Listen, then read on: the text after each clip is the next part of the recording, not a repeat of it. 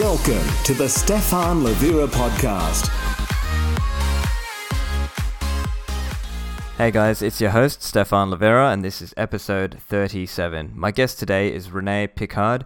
He is originally a data scientist, but is now doing a lot of Bitcoin Lightning developing and also educating using his YouTube channel.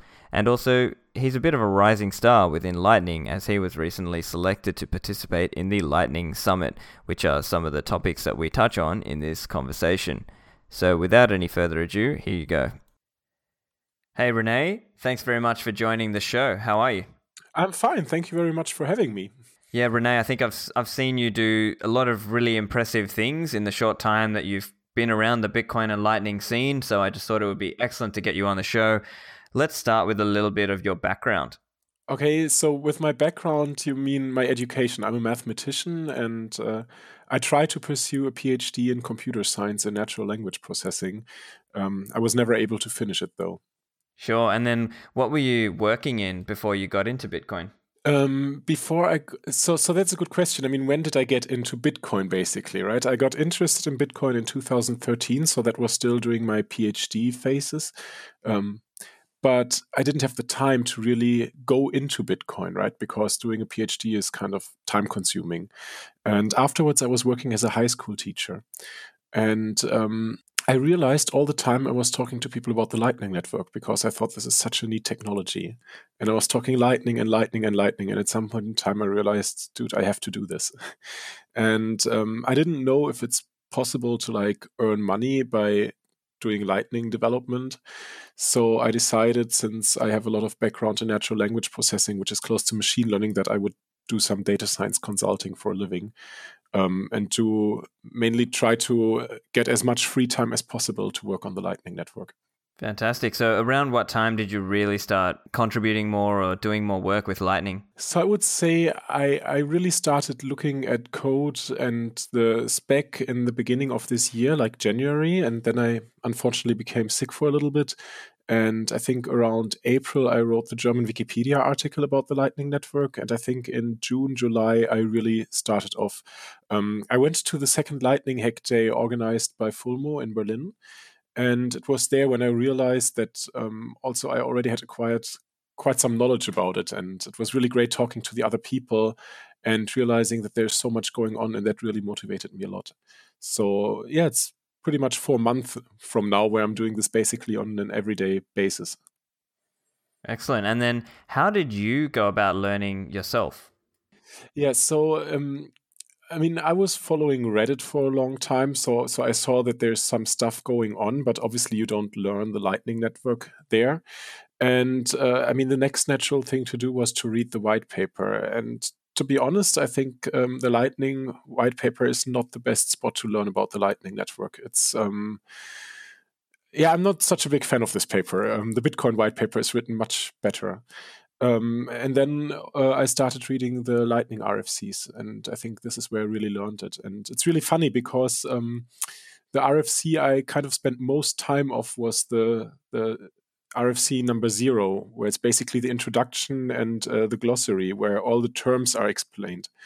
And I was studying this really hard in the very beginning without reading the rest of the spec and try to make sense of the terms and try to like, what should a commitment message be and what should a revocation key be and how does this fit together? And from there on, I kind of realized that I like understood the concepts already with what I saw from the white paper before. And then I was just reading through the specs. Fantastic. And then the other thing I was keen to ask you about, renee was part of your, I guess, your journey to coming to Bitcoin and Lightning. I know you were previously, or you might be currently involved with the Pirate Party. What were your aims politically so that is actually not so much uh, related to Bitcoin and Lightning. It's actually funny because the Pirate Party in the very early days already accepted Bitcoin donations, but nowadays they don't even have a position on Bitcoin or cryptocurrencies in general. Um, my political goals were basically two. Um, the first one was that everything that is funded with public money should also belong to the public. Um, that's pretty much this open access, open education, open data movement, where you say um, we give money to universities to do research, and then the people in the universities publish their books, and it belongs to publishers, uh, and people have to buy back the articles. That doesn't make sense. So it's very closely related to copyright, um, which obviously is also an issue on the internet, right? Um, I mean, also in open source is the question, but also with video content like I'm producing, um, or just regular texts. And and then the other topic that's very specific to Germany, I would say, is um, the regulation of mobile carriers. In Germany, we have a really bad market, so you pay a really high price in Germany to get maybe like one or two gigabyte of uh, internet traffic on your mobile carrier, and that doesn't really make sense. Um, and I would personally think, and many people in the Pirate Party do, that there needs to be regulation. Right. And what sort of regulation do you argue for? Well, basically, we argue for the fact that a flat rate should be a flat rate and that you couldn't limit the data volume on a mobile carrier contract because we think that mobile internet is um, basically infrastructure. And the better mobile internet we have in a society, um, the more access to communication and data and information people have. And this will contribute to a flourishing society. So basically, um, to put it in one sentence, we would just uh, make it illegal to have a data volume limitation on on um, mobile contracts. Right. And that's sort of related as well. You were mentioning earlier around this concept of access to information, to books online, and that sort of thing. Yes. Do you guys have a position in terms of so called intellectual property laws, or do you believe that it's more, you know, uh, it, it, there is no such thing? Yeah, so so that is interesting. Um, I think you have to look at this a little bit more historically from where the Pirate Party came from. Um, I mean, if you look at the name, there is pirate inside, and it was very much about piracy. Um, and in the beginning, a lot of people in the Pirate Party thought, no, there should not be such thing as intellectual property. But I would say pretty quickly, people in the Pirate Party realized that uh, intellectual property is actually a good thing. Um, and the problem with intellectual property in the current system basically is that there's always the rights holders that buy licenses from the um, creators and that the right holders become um, such a strong, powerful entity. And this is really a problem. So, for example, if you look in the music industry, um, if you are a music artist and you want to get booked for a show, at least in Germany, um, people will tell you without a record deal, we can't book you because you're not relevant.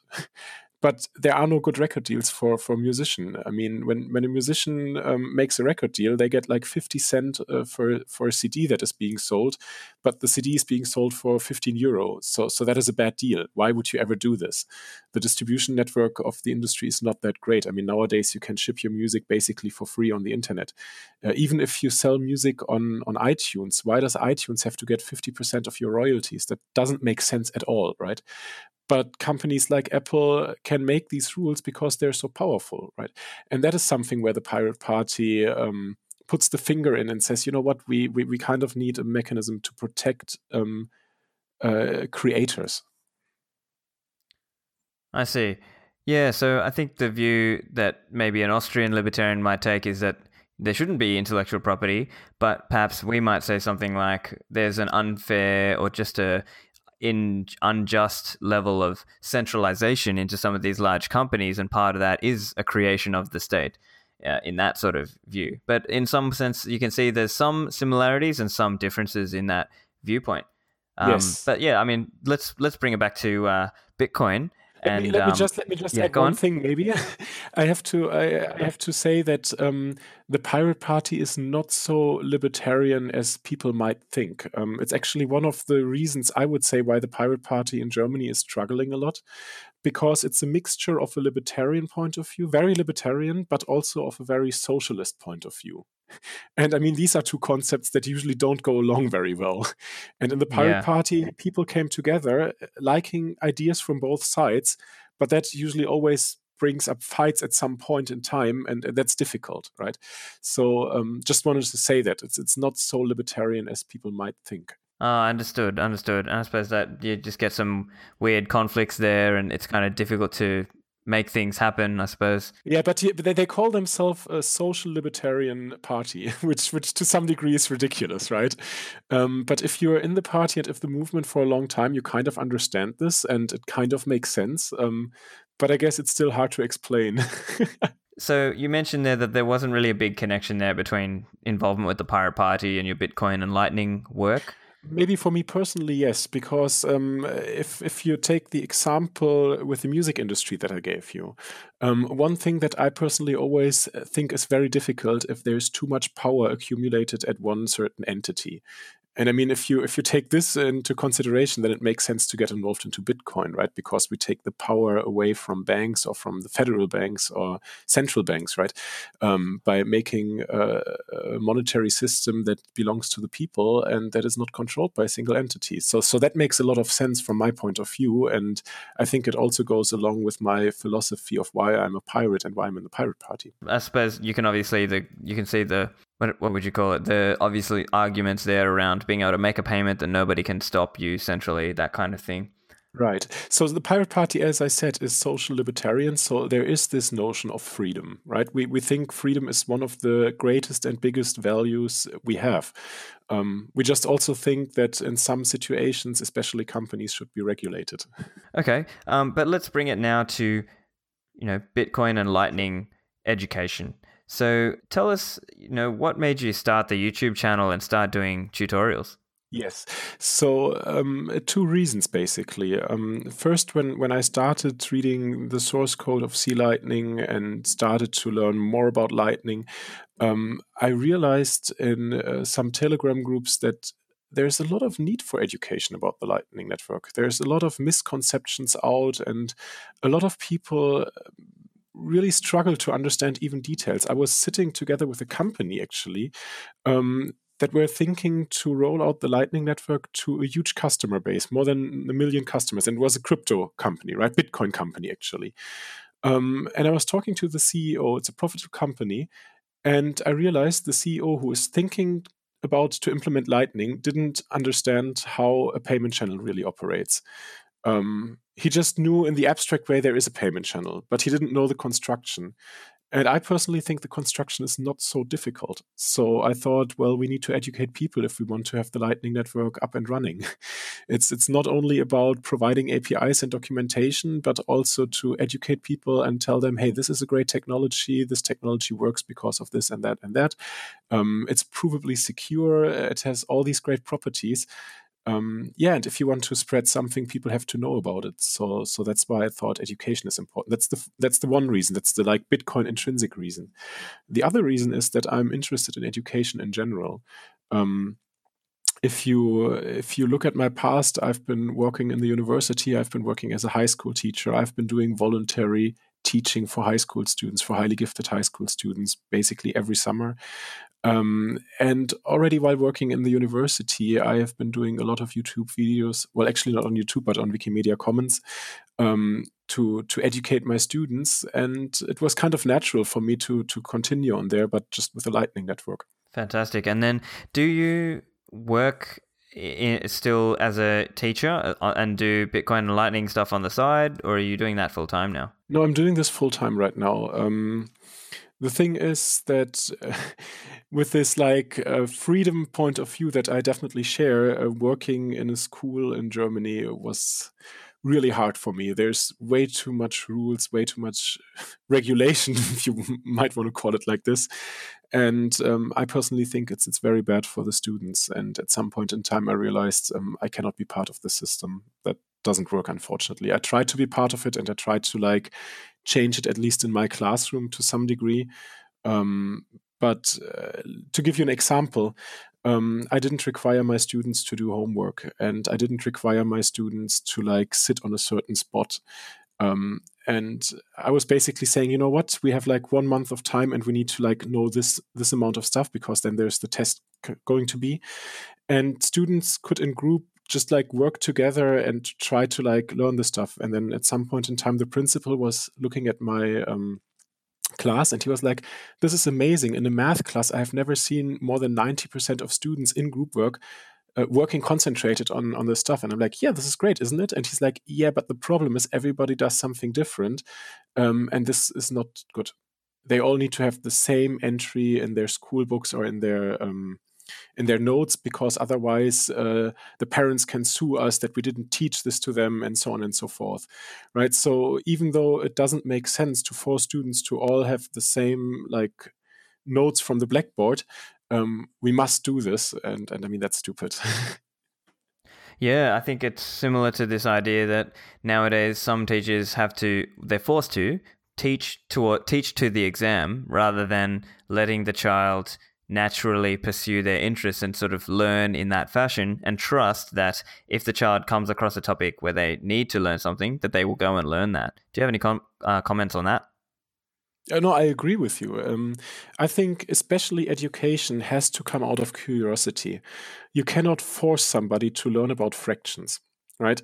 What you and I mean, this is what the school system basically does. It says, you know, there's going to be an exam, and you have to pass the exam because otherwise you have to take the class again, and then your parents are going to be mad.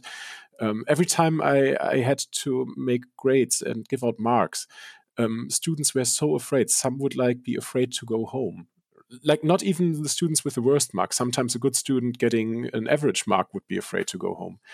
And uh, learning is an emotional thing, and you don't like learn with fear. I mean, yeah, you remember some stuff, but you remember the bad stuff. So you have to create an open environment. You have to create curiosity, right? So this is much more how I understood myself in the classroom. And it's also how I try to understand myself um, on my YouTube channel with Lightning, where I'm trying to um, ask interesting questions or try to like point out interesting topics and hope that people are curious about them and say, hey, you know what? I really want to know this. Yeah, fantastic. I like that approach. So tell us a little bit about the response that you're getting with your YouTube and you're asking those interesting questions. Yeah, it's very um, positive to most degrees. So if I go to meetups or conferences, people like come and say, "Hey, I watch your YouTube channel; it's really great, and I like it." Uh, also on Twitter, people are giving positive feedback on it.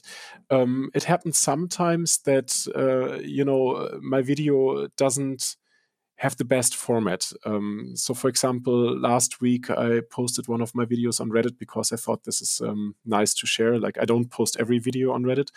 And then people were like, yeah, it's a little bit too long and you do a little bit too much of self promotion in it and you know it's it's it's hard to find the exact format because what i definitely learned is if it's only technical it's not so interesting. You have to be a little bit personal. So i'm still trying to to figure this out. And uh, then last week i did this crowdfunding campaign and that was really astonishing for me. Um, there's i think currently 25 people who put together about 500 bucks or already more than 0.1 bitcoin uh, so that I can buy a document camera, which is heavily needed because uh, some of the stuff I can explain much better on a sheet of paper, and there you need a camera to like film this in a good way. Um, I used to have one with my own employee, but uh, I'm not working there anymore. so um, yeah, that is that is great, and that shows me that there is actually some interest and that people um, do receive this very well. What it also shows, though, is that the Lightning Network is still very much unknown. Um, because if you if you look at the channel it's still very small right? Because just not so many people are looking for the lightning network in general. Yeah and then uh, it's an interesting point you raise around crowdfunding. Do you have any thoughts on the you know the the way that educators in this space can fund or support themselves? For example, do you think it's a matter of making a product that people have to, you know, to pay to, you know, to use, and that helps sustain you guys, the educators?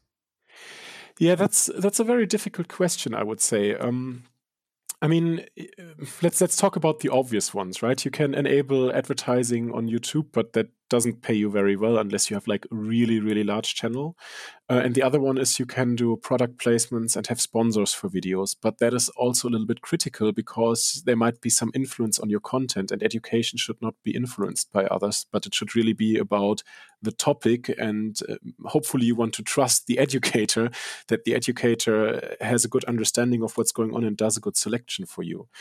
Um, so so these two are a little bit difficult i would say.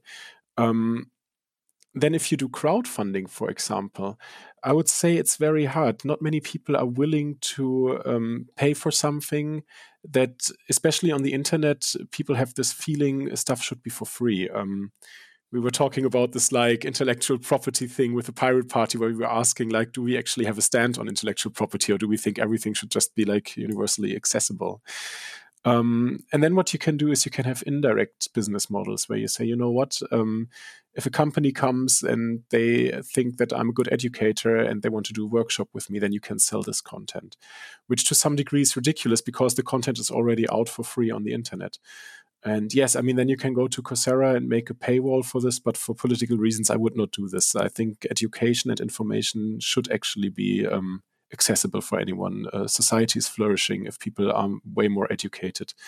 Um, if you if you look at um, people who struggle, who who work in like difficult jobs, like working for Amazon and and uh, packing the packages or stuff like this. Um, it's usually people who have a poor education and bad educational background. So I think in order to flourish as a society, we, we need to educate people.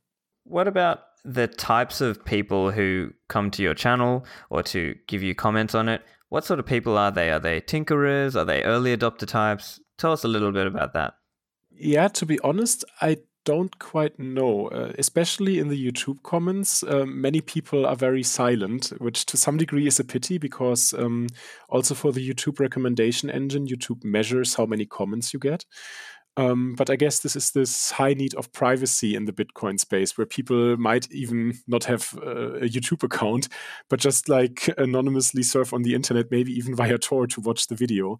So, so I don't get this feedback exactly. Um, my feeling is that there's a lot of um, early Bitcoin adopters and enthusiasts who are currently interested in this.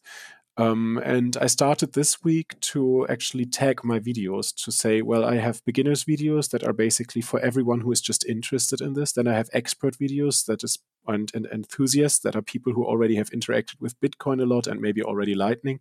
And then I have videos where I target developers, right? Because there there is a broad audience, and I want to teach some stuff to developers, but I also want to like teach the average Joe and tell them, you know, what the Lightning Network is really an amazing invention. I mean, if you if you think about it, you're in Australia right now, and I could send you a, a sub cent amount or just a few satoshis, and you would be able to receive it within a second maybe, and you would technically have it in your pocket, right? I mean, you could close yeah. your channels and you can reclaim your funds. Um, this this is insane. yeah, it's fantastic. Um, on the topic of different types of videos, what sort of videos of yours have you noticed where you got a big interaction with them, or you know, high viewership on those videos? Um, basically the ones that I posted on Reddit.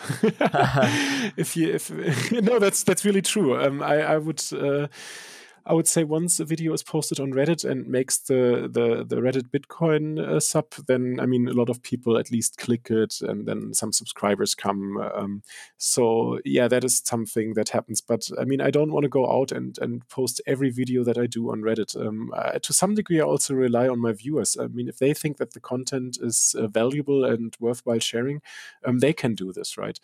Um, also what I realized is that uh, the topics that are a little bit um, more polarizing or lighter to consume receive a little bit more traffic. For example, I have this one video where I um, have recorded myself twice and discuss myself with uh, me as a Lightning expert and me as a Bcasher. and we're, we're discussing uh, how to scale Bitcoin. And I mean, later on, I jump in as a data scientist and basically give some arguments why increasing the block size does not scale Bitcoin, right? It would increase the performance, that's true. But at some point in time, you, you couldn't go over a certain um, size of blocks, right? So you need a different solution. Um, yeah, so, so I try to make this a little bit more funny, right? I mean, I could give this technical argument right away, but I try to like make it easy to digest. Yeah, the ease of ease of listening is definitely helped when there's you know comedic value to it or some kind of interesting element to how it's presented. So I can definitely appreciate that. Uh, so Renee, yeah, but that's the tension too, right? Sorry, um, that that's the tension too, right?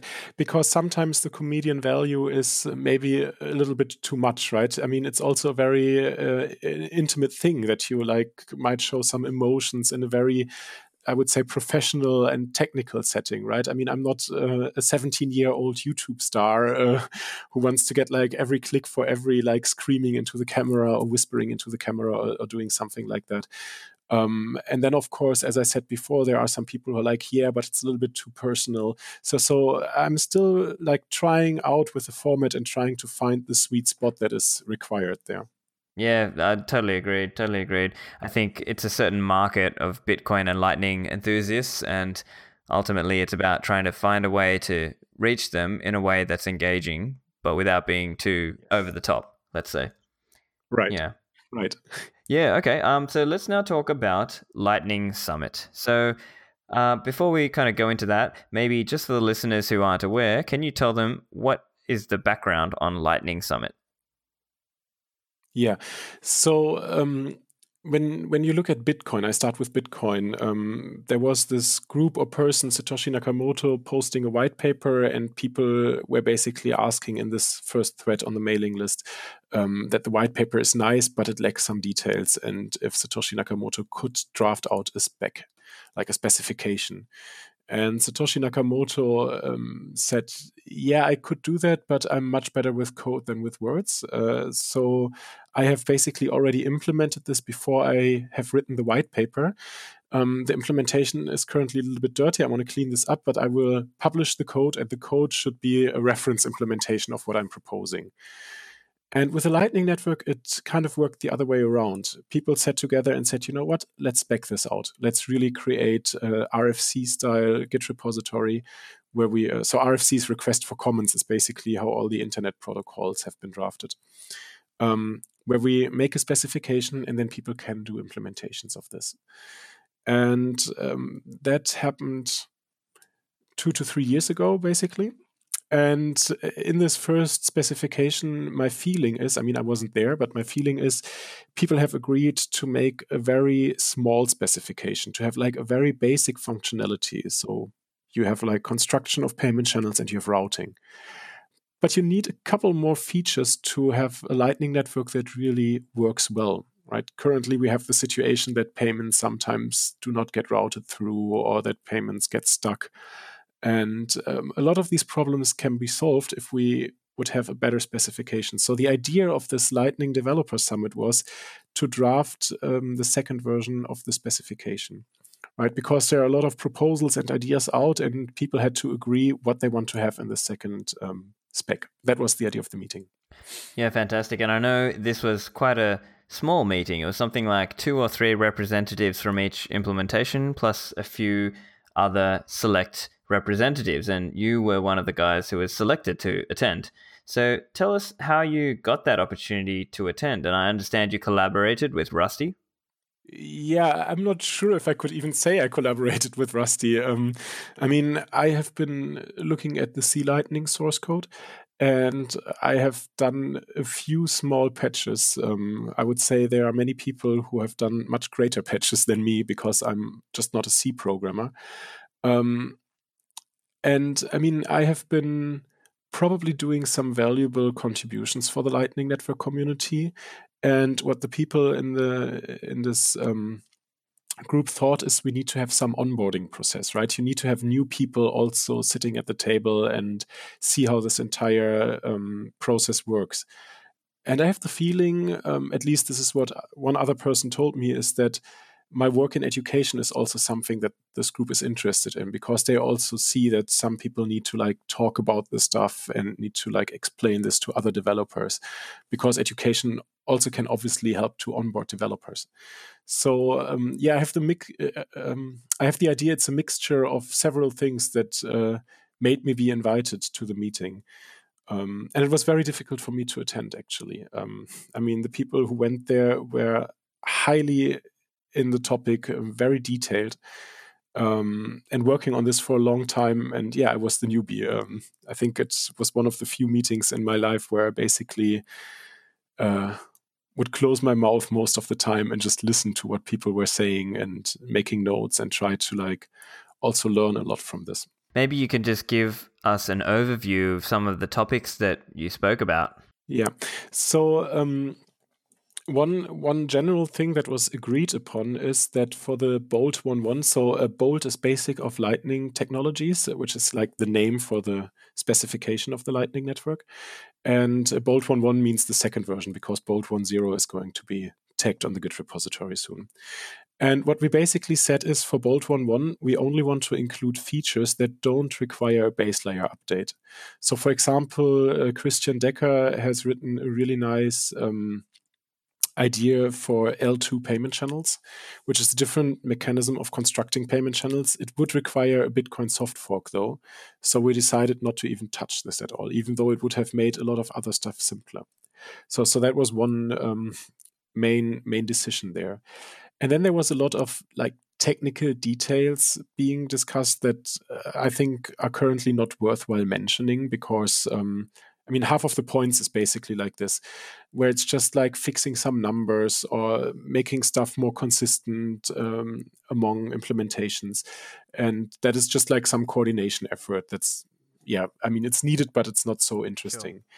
But then, but then uh, the interesting part starts where we actually um, talked about additional features that should be included into the Lightning Network. Um, one thing that many users requested are dual funded channels because currently, when you open a payment channel, you have to provide the funds for the payment channel, and then you can only send money, but you can't receive money. With a dual funded channel, if both parties agree to accept dual funded channels, you open a channel and your channel partner also brings some Bitcoin on the table. And then you have a channel that can already receive funds, which is nice. Um, and we have agreed that dual funded channels should be part of the next um, specification. Um, which was actually very difficult to agree upon um, because most people knew we want to have this, but it was very difficult to understand who should pay the fees uh, in which situation um, because there's some game theory involved where you can basically trick people or you can make some attacks on the Lightning Network. Um, another feature that in the beginning I thought is very boring, but nowadays is like my most favorite feature. The more I thought about this, is rendezvous routing. I think it's a proposal, um, at least on the mailing list, uh, CJP came up with it. Um, the idea currently in the Lightning Network is that routing is source based and not best effort like uh, in the Internet Protocol. What, so what this means is when you want to pay an invoice, you have to like decide which part. Uh, um, sorry, you have to decide which path through the Lightning Network you want to take, and you construct the entire onion package. And then the onions are being forwarded at each hop. But uh, with rendezvous routing, the person who wants to receive some money basically already creates an onion from some node to them and tells the within the invoice the the person who's supposed to pay the invoice you only have to construct your onion until this like rendezvous point and from there on the routing progresses and the question is why do we do this it doesn't really increase the ability to route payments but it increases the privacy a lot um, because then um, it's not clear which node actually receives the payment. You can do some really crazy stuff with this. Um, me personally, I think a lot about uh, custodial solutions for uh, making Lightning more adaptable by people because it's a complex protocol and there will always be complex software to be run. And I don't think this is an option for everyone. And especially with the help of rendezvous routing, you can construct virtual nodes, virtual payment channels, and a lot of crazy stuff that really would help with adoption. Um, and then I think the single most important feature that was agreed upon was the uh, base AMP. Uh, so AMP is atomic multipath routing, and the idea is that you can split up a payment. So currently, if somebody sends me an invoice of, let's say, a million satoshis, I have to find a path where everyone has a million satoshis to forward the payment. And maybe some channels just don't have a million satoshis on them. Um, what I can do with atomic multipath routing is I can say, you know what, I make 100 payments that have 10,000 satoshis and I send them over different paths. Maybe some paths are even the same. And I can like send all these like um, smaller payments and once the entire amount has been received uh, at the recipient, they release the pre-image over all the paths, and then the payment uh, got through, and that obviously increases the chance of successful payment.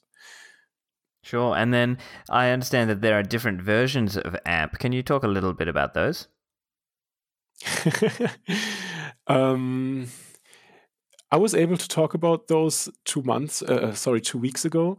Um, mainly, I like forgot like on purpose forgot about them that we don't take nowadays. so we go for base amp nowadays, right.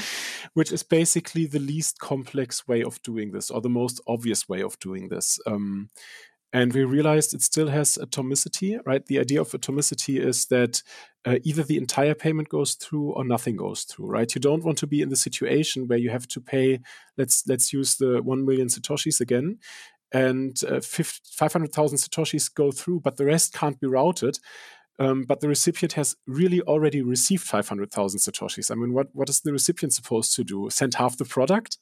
that's that's a bad idea, right? So so you have to design it in a way that either everything arrives or nothing arrives. Um, and with BaseAmp, we can uh, achieve this, and um, that's that's fair enough to say, right? And the others were basically um, a lot more communication overhead to um, to have, for example, a proof of payment included. Um, I think the, the main reason why they were on the table is because Lightning Labs have implemented them already on a feature branch.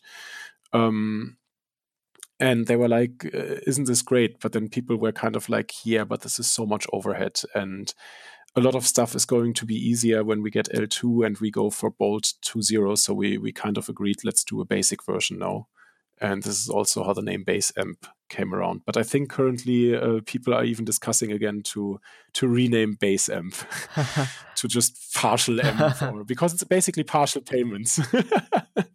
Lots of changes lots of changes. So then what's the approach with okay so let's say uh, something is agreed to go into the spec into bolt 1.1 what's the proposed approach then from going from Bolt 1.1 to actually making it into say LND or into C Lightning and sort of what's the time frames there?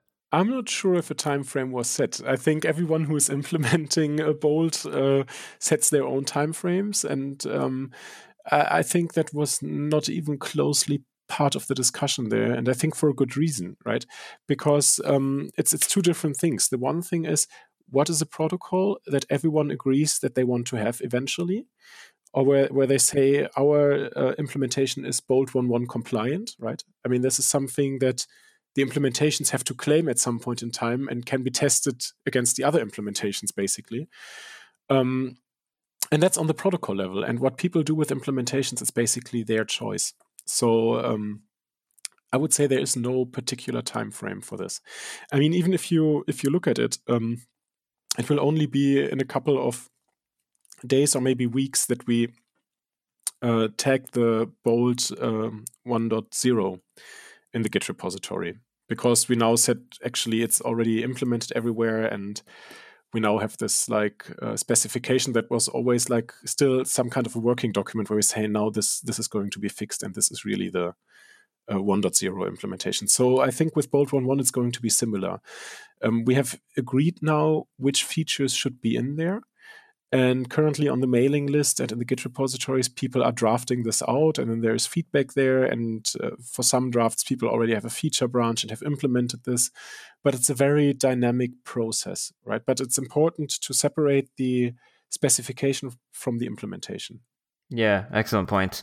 One other thing I was curious to ask you about is you're quite obviously you're quite plugged in with the scene, particularly in Germany with you know Fulmo Lightning and the Hack Day. Do you see a specific uh, what was it about Lightning that drew a lot of people rather than simply Bitcoin? Oh, I don't know. I really don't know. So, um, I mean, maybe maybe one thing is that um, people have realized that Lightning is the solution to the scaling debate in Bitcoin, and um, yeah, I don't know. I mean, maybe maybe the Bitcoin scene in Germany is already quite big. That at least is my feeling. And um, I mean, Germany is a still very well educated uh, country, and we have a lot of computer scientists and a good startup scene in Berlin. And maybe people there realized lightning is important but uh, i mean i have to be honest the lightning scene is really small. Yeah sure. I mean some stuff looks much bigger on the internet than it really is. I mean i would say nowadays i know most people in germany who who do something with lightning and to some degree it's uh, surprisingly small. Um, the the only thing that is really uh, astonishing there is that it's um, that there's a lot of energy there and that there's also interest there outside of the scene. There's always new people popping up, new people starting to be curious, starting to be interested. And there's a company coming like, hey, we have been experimenting with this for a couple of months now. So so I think people in general, not only in Germany, realize that lightning actually is the answer.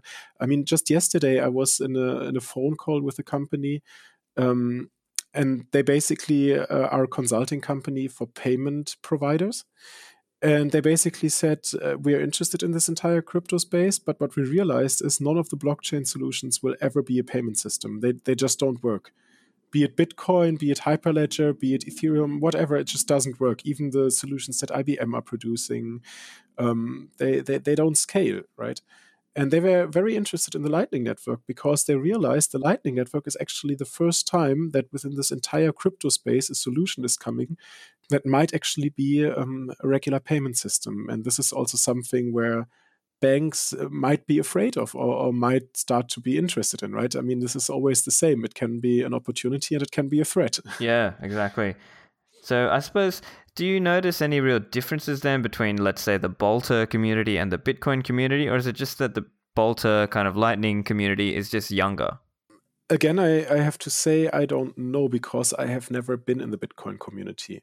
Right, I got interested in Bitcoin in 2013, as I said, but uh, at this time I was a pure student. I wasn't even uh, able to to like buy bitcoins in in large orders of magnitude or so, and um, I was just following this on the internet. So so for me, the Bitcoin community always was just the the Reddit Bitcoin sub uh, Reddit, um, and uh, to me, I think it's it's um, there's a big intersection or overlap of these two communities. And also, if you look and understand Lightning, I mean, it's basically Bitcoin. We, we do nothing else. We just use Bitcoin in a very smart way. You, you don't need anything additional. Um, and yeah, I mean, I just started to really meet people, uh, be really vocal on the internet in, in June, July this year. And there I started with the Lightning Network community because my personal interest as a data scientist um, who who's also interested in, in scaling architectures was just the Lightning Network. Um, and maybe it's also because I think this is really the solution how we get adoption of Bitcoin. Because I mean, it's it's really obvious. I mean, I, I don't want to trash talk Bitcoin right now, but with Bitcoin on chain, you can do seven transactions per second, and that is nobody ever going to use as a payment system. It's actually really bad if you look at it. I mean, we had at least two times in history where Bitcoin adoption started to really like skyrocket. I think one was in late uh, 2013 and one was in late 2017 and both of the times uh, the blockchain got stuck. And then people were like yeah we can't use it. It's more a store of value. It's it's not a currency. It's not an ecash system. Right? And now the lightning people are coming back and say you know what? It is an ecash system. We just have to use it in the right way. Just don't do all transactions on the blockchain. Just use the blockchain if there is a misunderstanding. Right? So the blockchain i compare it nowadays way more to a, a court system. Right? You have your smart contracts which are um, your HTLCs, hash time lock contracts, and your revocable, um, revocable uh, sequence maturity contracts for constructing a payment channel. And only if nodes disagree at some point in time, for whatever reasons, the contracts are being published to the blockchain, and the blockchain then uh, rules as a judge and says, "You get the funds," or somebody else gets the funds, right? And and and that that is a good uh, use of blockchain, right? Uh, the, the use of blockchain to store every transaction in the world publicly is, is a bad use of blockchain. I would say. Sure, sure. It's it's actually really funny. I was I was I was I was recently talking to um, a, a so-called Bitcoin maximalist, and they were like, "Yeah, but you know, with Lightning, your funds are stuck in Lightning channels." And I'm like, "Yeah, but I see it the other way around. With Bitcoin, your funds are stuck on the blockchain. right? They're much more liquid if they are on a payment channel because they can flow around. You can make quick payments, and and you have a lot of like um, flexibility. And only if your payment channels are closed you are stuck on this like uh, uh, slow and rigid blockchain technology where if a lot of people want to use it you can't use your funds because you have to pay fees that are so incredibly high right? So so for me it's a much more natural way to say i have my funds um, liquid in the lightning network and if they're not there they're locked up in the blockchain. Yeah exactly. Right? And, and that's, that's that's that's that's very strange to a lot of people right? And um, i mean maybe that's my advantage of being new to the field of of, of seeing it in this um, perspective. Actually i'm planning to do a youtube video on on, on this like point of view and uh, trying to discuss this with people. Yeah no this this could be a good uh, dual perspective one just like your bcasher versus uh, lightning person one yeah maybe what about so that's a you know probably a, an example of a misconception people have about lightning network are there any other common ones that you see um, I mean, one misconception that I frequently see is that people think when they put capacity on a channel, they can use the capacity in both directions, which to some degree will become true uh, with um, dual funding, dual funded channels. Exactly. But um, currently, it's just not like that. Um, and in general, I mean, people have misconceptions already with Bitcoin um, where they don't understand what a Bitcoin actually is. Right? For for them, this is some value in the blockchain. They they have the feeling that an, an Bitcoin address is some kind of like an account. Like the, the conception that people have of Bitcoin is much closer to how Ethereum actually works, where you have an address and then you have like really um, an amount of like money that belongs to the address. But in Bitcoin, it's different, right? You have your unspent transaction outputs, and, and these are accumulated your Bitcoins that belong to an address. And if you if you don't understand this concept, you obviously also don't understand a lot of concepts that are in the Lightning Network. How is a payment channel actually really being constructed? Um, and yeah, I think there are some misconceptions. Also, um, yeah, maybe maybe a bigger one is actually this entire idea. Maybe it's my misconception, but I, I pretty much disagree with everyone. So so it could be my misconception. Go on. Um, but um, people are always talking about rebalancing their payment channels, and to me that doesn't make sense at all. Um, because you you are just like floating around money from one side of the pocket into the other. Um, and if you look at the uh, mathematical description of such a network or of such a graph, the only metric that is interesting for you is what is the max flow min cut property. And when you rebalance your payment channels, um, the max flow min cut doesn't change at all. Um, technically speaking, if you have uh, AMP routing, it, it, doesn't change anything if you rebalance your channels. That's something that that I maybe, maybe I'm doing a mistake here, but uh, everyone is like, yeah, and then you have to rebalance channels all the time. You have to wonder about this. And I'm like, no, you just have to have a good understanding of the topology of the graph and what's going on there. Right. And yeah, that is that is also something that was discussed a little bit on in the Australian meeting is how much privacy can we allow ourselves to be on the Lightning Network? I mean, currently the Lightning Network is designed with an incredible incredible amount of privacy. Um, even in, in some detailed points like how the onion routing works. Um, I mean, they're basically using this uh, mixed network technology from the Sphinx paper. It's it's an incredible thing that they also were aware of stuff like this. Um, but the question is, at some point in time, if I want to be successful with routing, if I want to be successful with paying people, um, if I want to have good autopilots, I might need to know a little bit more about channel balances. Um, and the channel balance means how is the capacity in the channel split up between the two peers. Uh, but obviously, if you share this information, uh, it's a huge intrusion into people's privacy. So I think currently the approach is try to be as private as possible. And if we see that this doesn't work, we can always drop the privacy property a little bit. Um, right, drop it a little bit progressively each time until you get to a point where routing is more fe- feasible, let's say. And actually, that brings up the question then as well. So some people have tried to say, look, it's technically not going to be feasible because routing might be difficult once the network gets larger and larger. Is that a concept that was discussed or something you've thought about? Uh, I don't think so. Um, I also think that people who understand what a network is don't see this problem. Um, because if you if you look at complex networks, And complex networks being um, a technical term here. I mean, you can look up the Wikipedia article for it, for example. You will see that most networks that uh, people create um, have certain properties in the sense of they are scale free, they are small world networks.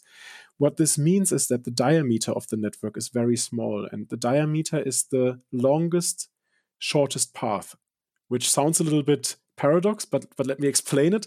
Um, when you when you calculate the shortest path between two nodes, you have a certain length, and when you do this for all pairs of nodes, you take the maximum here. And if you look at, for example, the social network graph of human beings, um, I think it's well known that the diameter is five. So you know every other human being in the world by going over five. This is like the five degrees or six degrees of separation. Exactly. Exactly. I think the original paper was six, and nowadays we know it's more like five. I think on the Facebook graph it's even like four. It's it's incredible actually. Um, in the strongly connected component. I mean, obviously there are people who make just like uh, 100 accounts with just one friend, and where they're like making artificial long diameter. But if you look at the real network, it's it's more like uh, four or five.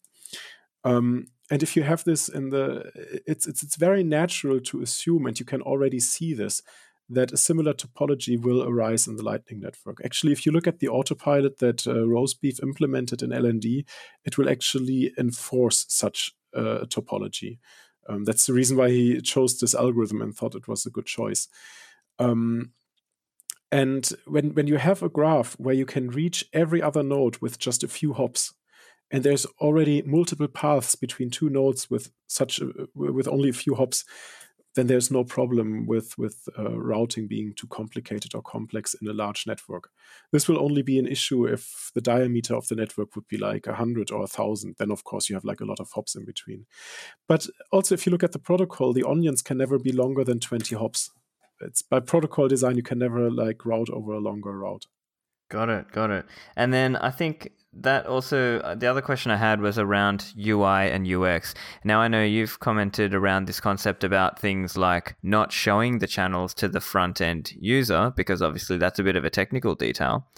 Um, but I suppose there is some challenge there because if people don't understand until you have dual funded channels, then people might get a little confused. Yeah, so what I would say is currently the Lightning Network is just for highly technical people at this point in time, right? I mean, uh, look at this. Currently, you basically need to run a Bitcoin full node and you need to run your Lightning node. Um, I mean, who's doing this? Uh, and there's a lot of burden on this, right? So either you're an enthusiast, you're really interested in this technology, or you're a technical person. Um, I know that people are already working on pruned nodes and on different solutions. I don't want to like uh, say, "Hey, this didn't happen," right? But but basically, currently, it still boils down to like you need the full tech stack to to to run your node. Um, if it's like this, no one is going to use this. I mean, if you look at Bitcoin, I think the first Android wallet was designed in Room 77 in Berlin because people were sick of going to Room 77 with their notebooks in order to pay with Bitcoin using their full node. It's, it, it didn't make sense to them. And I think in Lightning, the same will happen. And this takes a little bit of time. But once we have this, we don't need users to be aware of their payment channels, right? It's it's already uh, this is where actually the discussion came from. That currently um, wallet creators have this problem of showing an entire balance, but some of the balance is a Bitcoin balance, and some of the balance is like Bitcoins locked on the Lightning network, right? And by the end of the day, if if you think of a customer uh, or a user, they just want to know how much funds they have. They don't care if it's locked on Lightning, if it's locked on the blockchain. They just want to know if they have the funds and if they can pay and if they can receive money. That's that's the only thing uh, the average Joe or even my sister cares about. And I think we're going there. And I think um, the Lightning network is a very core and fundamental technology. And in the best case, people don't even realize they're using it. That's that's my opinion. Um, Fantastic. But yeah, maybe I'm wrong. No, I think I, am I'm, I'm on the same side as you here. I think that's really the only way this can go. Um, but uh, just at this point in the in the cycle, we're still at the very tinkerer enthusiast only stage. Okay, so Rene, have you got any other projects coming up or anything that you want the listeners to look at? Yeah, I mean, I have been working on an own autopilot implementation because I think the one that LND uses is not the best solution. Um, and uh, the people from C Lightning have already reviewed the code and they like it. They basically signaled that they want to merge it and requested a few more changes from my side, which I will do. Um, but then, uh, when I was in Chaincode Labs Lightning residency, Christian Decker told me that there is the plug-in infrastructure coming to C Lightning, and it really makes sense to make the autopilot into um, a C Lightning plugin. So this is something that uh, I will do hopefully in this month. Uh, that I will transfer my autopilot to the C Lightning uh, plugin infrastructure, and then the autopilot for C Lightning will be merged. And the nice thing about my autopilot is that I try to like also separate this from C Lightning, so other implementations could use this or could extend this. Um, I'm a Python programmer, and um, you're probably aware of the fact that Electrum, which is like one of the largest Bitcoin wallets, has recently started to implement the Lightning Network for the Electrum wallet. And I've been in contact with them, and currently there is the idea that I might help a little bit to improve the Electrum implementation of the Lightning Network. Maybe I would also bring the autopilot over there, but I think that's that's very nice. And obviously, I want to continue my um, educational involvement um, with with the Lightning Network. Um, also becoming a little bit more technical again, doing a little bit more stuff for developers. So um, once I manage to transfer the autopilot to the plugin infrastructure, I will definitely do a video about this.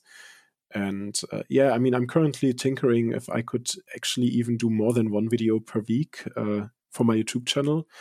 But it would really be nice to like have a more sustainable sponsorship then, and to like put this on a good funding level for me because also I have to live from something. Sure, sure, absolutely. Um, so tell the listeners where they can find you in terms of YouTube and Twitter. Yeah, they can. Uh, I mean, uh, I think uh, just entering my name in uh, YouTube will work. Uh, it's uh, Rene Pickhardt. I think you will probably link this also below the podcast. Absolutely. And uh, my Twitter handle is the same as my GitHub handle is also Rene Pickhardt. It's the same as my website, rene-pickhardt.de. Uh, usually the, the, the hustle is to spell my last name correctly, but uh, since on the internet you can have links, it's fair enough and working. Yeah, no, that I think that's fine. I'll absolutely for the listeners, make sure you check the show notes page, and I'll put the link for Rene's YouTube and Twitter there. So make sure you check that out. Uh, Rene, any parting comments? I think people should look at the Lightning Network. It's it's really something that can't be ignored and should not be ignored. Um, my feeling is that the Lightning Network is our chance to make Bitcoin uh, really the currency of the internet. Because currently, I'm afraid to say this, Bitcoin is not the currency of the internet. It's a really nice idea. It's a really nice thing to like be involved in and, and be around. But if we want to have everyday payments, micropayments, and all of that stuff, we, we need the Lightning Network. We don't need any other altcoin or shitcoin or whatever you want to call it. Um, but we need a payment process and uh, or payment protocol, and that's the Lightning Network. So so people should really put their emphasis on it. Fantastic! Thank you very much, Rene This has been a really great conversation. Thank you very much for, as I said before, having the opportunity, and I also thought it was really really nice. Um, thanks. Hope you guys enjoyed that conversation with Rene. Check out the show notes on my site, stephanlivera.com, and follow me on Twitter. My handle is at stefanlivera. Thanks, guys. Speak to you next time.